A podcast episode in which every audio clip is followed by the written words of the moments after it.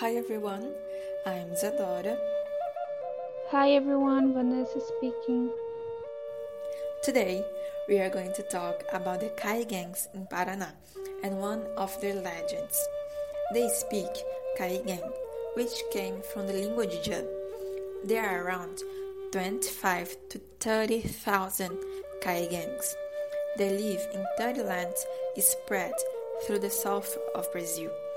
18,000 of them live here in Paraná, distributed in 11 indigenous lands. They had their freedom and lifestyle taken from them.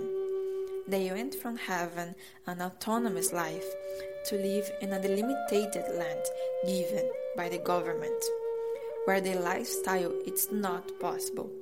They are now part of the capitalist system.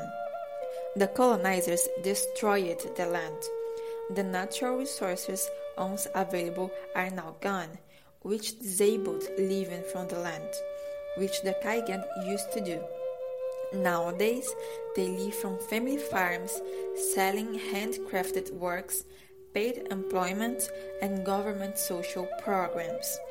What Caigangues want now is the expansion of their lands and some more ones. Their population is way bigger than it used to be in 1945 and 1949.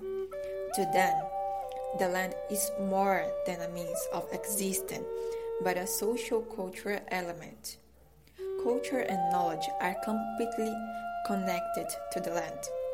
In the Caigan territory, the supernatural spirits of their ancestors live with them. In the Kiki ritual, the dead people come to visit them.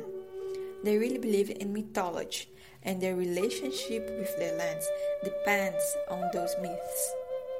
The rule of affiliation or descent in Caigan society is patrilineal. The residence rule is matrilocal. Marriage produces an interlacing of politics and kinship. It represents an agreement between families. Formerly, religion and politics used to be mixed, but now that doesn't happen anymore.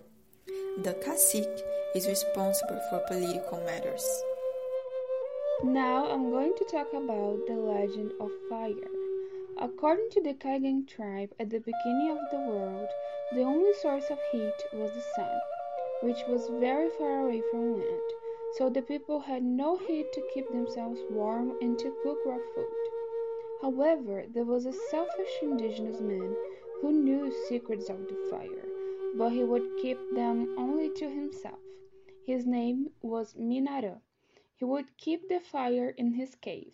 His daughter Laravi was always by the door to keep the fire protected. Once, another indigenous man named Filetó decided that what Minarã was doing was very wrong and unfair. So he decided to find out his secrets about the fire. To do that, he turned himself into a white gull and flew all the way to Minarã's cave.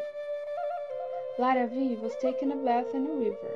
Filetó threw himself in the water and let the current drift him next to her. As soon as she saw him, she took him to the cave where the fire was kept so he could have his wings dried. As soon as his wings dried, he took a piece of flaming coal and ran away to a distant cave.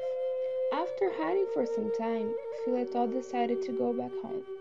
He flew to a sapé tree and set fire in one of its branches. He took the flaming branch with his beak to his village. The wind would blow increasing the fire, which became very hard to transport. He had so much problem trying to transport the branch that he ended up setting fire in some bushes by accident. The forest burned for many days, which was good because tribes who lived nearby could take some fire home. That's why to this day every indigenous keeps an open flame inside of their caves. I hope you enjoyed it. Thank you very much.